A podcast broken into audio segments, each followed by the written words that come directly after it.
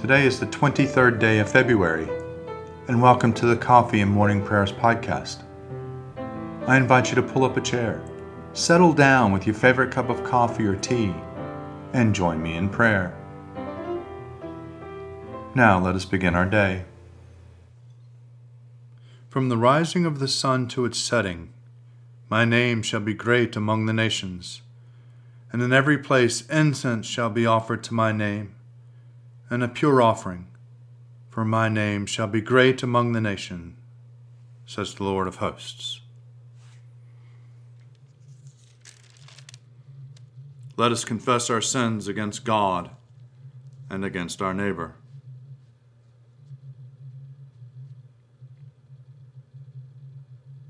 Most merciful God, we confess that we have sinned against you in thought, word, and deed by what we have done and by what we have left undone. We have not loved you with our whole heart. We have not loved our neighbors as ourselves. We are truly sorry and we humbly repent. For the sake of your Son, Jesus Christ, have mercy on us and forgive us, that we may delight in your will and walk in your ways, to the glory of your name. Amen.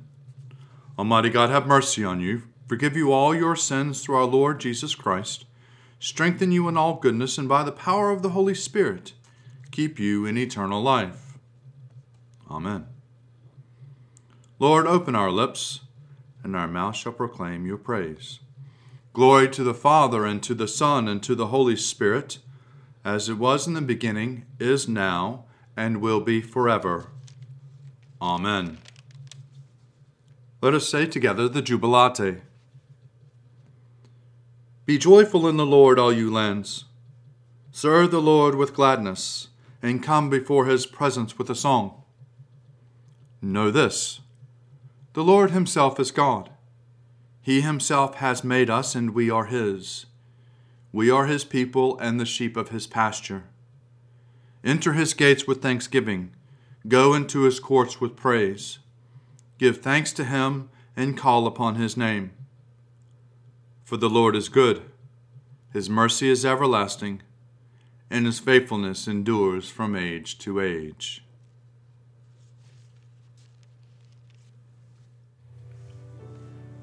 Psalms for the 23rd day, evening prayer. Psalms 114 and 115. Alleluia. When Israel came out of Egypt, the house of Jacob from a people of strange speech. Judah became God's sanctuary and Israel his dominion. The sea beheld it and fled. Jordan turned and went back. The mountains skipped like rams, and the little hills like young sheep. What ailed you, O sea, that you fled? O Jerusalem, that you turned back? You mighty mountains, that you skipped like rams? You little hills like young sheep. Tremble, O earth, at the presence of the Lord, at the presence of the God of Jacob, who turned the hard rock into a pool of water and flint stone into a flowing spring. Not to us, O Lord, not to us, but to your name give glory, because of your love and because of your faithfulness. Why should the heathen say, Where then is their God? Our God is in heaven. Whatever he wills to do, he does. Their idols are silver and gold, the works of human hands. They have mouths, but they cannot speak. Eyes have they, but they cannot see. They have ears, but they cannot hear. Noses, but they cannot smell. They have hands, but they cannot feel. Feet, but they cannot walk. They make no sound with their throat. Those who make them are like them, and so are all who put their trust in them. O Israel, trust in the Lord. He is their help and their shield. O house of Aaron, trust in the Lord, for he is their help and their shield. You here fear the Lord, trust in the Lord. He is their help and their shield. The Lord has been mindful of us, and he will bless us. He will bless the house of Israel he will bless the house of Aaron. He will bless those who fear the Lord, both small and great together. May the Lord increase you more and more, you and your children after you. May you be blessed by the Lord, the Maker of heaven and earth. The heaven of heavens is the Lord's, but he entrusted the earth to its peoples. The dead do not praise the Lord, nor all those who go down into silence. But he will bless the Lord from this time forth forevermore. Alleluia. Glory to the Father, and to the Son, and to the Holy Spirit, as it was in the beginning, is now, and will be forever. Amen. A reading from the first letter of John, chapter 5, beginning at the first verse. Everyone who believes that Jesus is the Christ has been born of God and everyone who loves the parent loves the child. By this we know that we love the children of God, when we love God and obey His commandments. For the love of God is this, that we obey His commandments. And His commandments are not burdensome, for whatever is born of God conquers the world. And this is the victory that conquers the world, our faith. Who is in it that conquers the world but the one who believes that Jesus is the Son of God? This is the one who came by water and blood, Jesus Christ, not with the water only, but with the water and blood. And the Spirit is the one that testifies, for the Spirit is the truth. There are three that testify the Spirit, and the water, and the blood. And these three agree.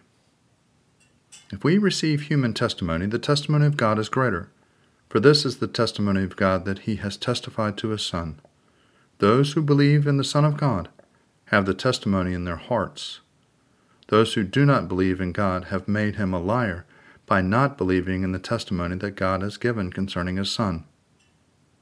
And this is the testimony God gave us eternal life, and this life is in his Son. Whoever has the Son has life. Whoever does not have the Son of God does not have life. Seek the Lord while he wills to be found. Call upon him when he draws near. Let the wicked forsake their ways and the evil ones their thoughts. And let them turn to the Lord, and he will have compassion, and to our God, for he will richly pardon. For my thoughts are not your thoughts, nor your ways my ways, says the Lord. For as the heavens are higher than the earth, so are my ways higher than your ways, and my thoughts than your thoughts.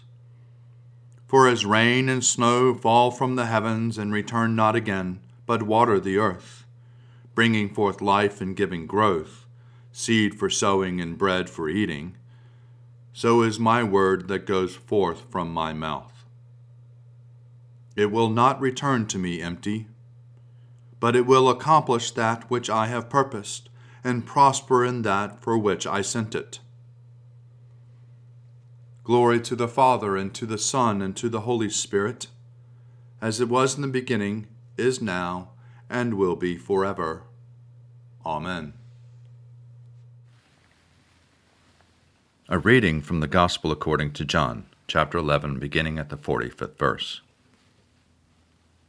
Many of the Jews, therefore, who had come with Mary and had seen what Jesus did when he raised Lazarus, believed in him. But some of them went to the Pharisees and told them what he had done. So the chief priests and the Pharisees called a meeting of the council and said, What are we to do? This man is performing many signs. If we let him go on like this, everyone will believe in him, and the Romans will come and destroy both our holy place and our nation. But one of them, Caiaphas, who was the high priest that year, said to them, you know nothing at all. You do not understand that it is better for you to have one man die for the people than to have your whole nation destroyed.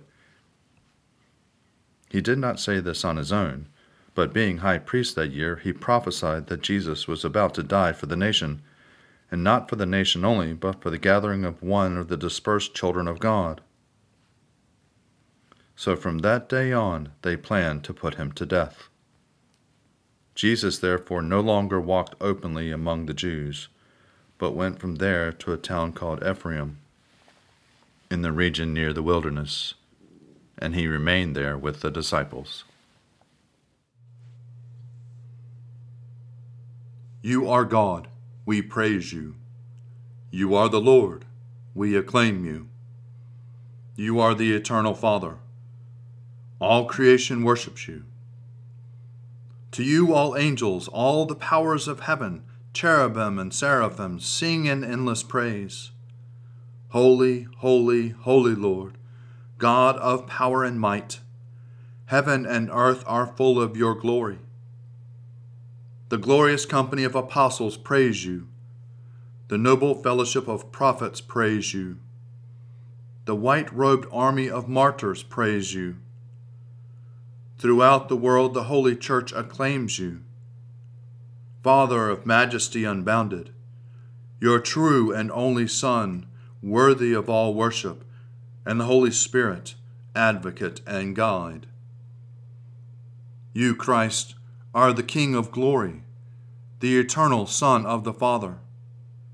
When you became man to set us free, you did not shun the Virgin's womb. You overcome the sting of death and open the kingdom of heaven to all believers. You are seated at God's right hand in glory. We believe that you will come to be our judge. Come then, Lord, and help your people, bought with the price of your own blood, and bring us with your saints to glory everlasting. A reflection for Wednesday, the week of 7 Epiphany, a reading from a homily of Gregory, Bishop of Nyssa, in the year 394. There is a time to be born and a time to die. The fact there is a natural link between birth and death is expressed very clearly in this text of Scripture. Death invariably follows birth, and everyone who is born comes at last to the grave. There is a time to be born and a time to die. God grants that mine may be a timely birth and a timely death. Of course, no one imagines that the speaker regards as act of virtue our natural birth and death, in neither of which our own will plays any part. A woman does not give birth because she chooses to do so. Neither does anyone die as a result of one's own decision. Obviously, there is neither virtue nor vice in anything that lies beyond our control. So we must consider what is meant by the timely birth and a timely death. It seems to me that the birth refers to here is our salvation, as suggested by the prophet Isaiah. This reaches its full term and is not stillborn when, having been conceived by the fear of God, the soul's own birth pangs bring it to the light of day. We are, in a sense, our own parents, and we give birth to ourselves by our own free choice of what is good. Such a choice becomes possible for us when we receive God into ourselves and have become children of God, children of the Most High. On the other hand, if what the Apostle calls the form of Christ has not been produced in us, we abort ourselves. The child of God must reach maturity. Now, if the meaning of a timely birth is clear, so also is the meaning of a timely death. For St. Paul, every moment was a time to die, as he proclaims in his letters, I swear by the pride I take in you that I face death every day. Elsewhere he says, For your sake we are put to death daily, and we felt like those condemned to death. How Paul died daily is perfectly obvious. He never gave himself up to a sinful life, but kept his body under constant control. He carried death with him, Christ's death, wherever he went. He was always being crucified with Christ. It was not his own life he lived, it was Christ who lived in him. This surely was a timely death, a death whose end was true life. I believe in God, the Father Almighty, creator of heaven and earth. I believe in Jesus Christ, his only Son, our Lord he was conceived by the power of the Holy Spirit and born of the Virgin Mary, and suffered under Pontius Pilate, was crucified, died, and was buried. He descended to the dead. On the third day he rose again. He ascended into heaven and is seated at the right hand of the Father. He will come again to judge the living and the dead. I believe in the Holy Spirit, the holy Catholic Church, the communion of saints, the forgiveness of sins, the resurrection of the body, and the life everlasting. Amen. The Lord be with you, and also with you. Let us pray. Our Father, who art in heaven, hallowed be thy name. Thy kingdom come, thy will be done, on earth as it is in heaven. Give us this day our daily bread, and forgive us our trespasses, as we forgive those who trespass against us. And lead us not into temptation, but deliver us from evil. For thine is the kingdom, and the power, and the glory, forever and ever. Amen. Save your people, O Lord, and bless your inheritance. Govern and uphold them now and always. Day by day we bless you. We praise your name forever. Lord, keep us from all sin today. Have mercy on us, Lord. Have mercy. Lord, show us your love and mercy, for we put our trust in you. In you, Lord, is our hope, and we shall never hope in vain. Heavenly Father, in you we live and move and have our being. We humbly pray you so to guide and govern us by your Holy Spirit, that in all the cares and occupations of our life we may not forget you, but may remember that we are ever walking in your sight, through Jesus Christ our Lord. Amen. Almighty God, our Heavenly Father, who sets the solitary in families, we commend to your continual care the homes in which your people dwell. Put far from them, we ask of you, every root of bitterness, the desire of vainglory, and the pride of life. Fill them with faith, virtue, knowledge, temperance, patience, godliness knit together in constant affection those who in holy wedlock have been made one flesh. Turn the hearts of the parents to the children, and the hearts of the children to the parents, and so enkindle fervent charity among us all, that we may evermore be kindly affection one to another, through Jesus Christ our Lord. Amen. Almighty God, whose Son has nowhere to lay his head, Grant that those who live alone may not be lonely in their solitude, but that following in his steps, they may find fulfillment in loving you and their neighbors. Through Jesus Christ our Lord. Amen. O God, you have made one blood all the peoples of the earth, and sent your blessed Son to preach peace to those who are far off and to those who are near.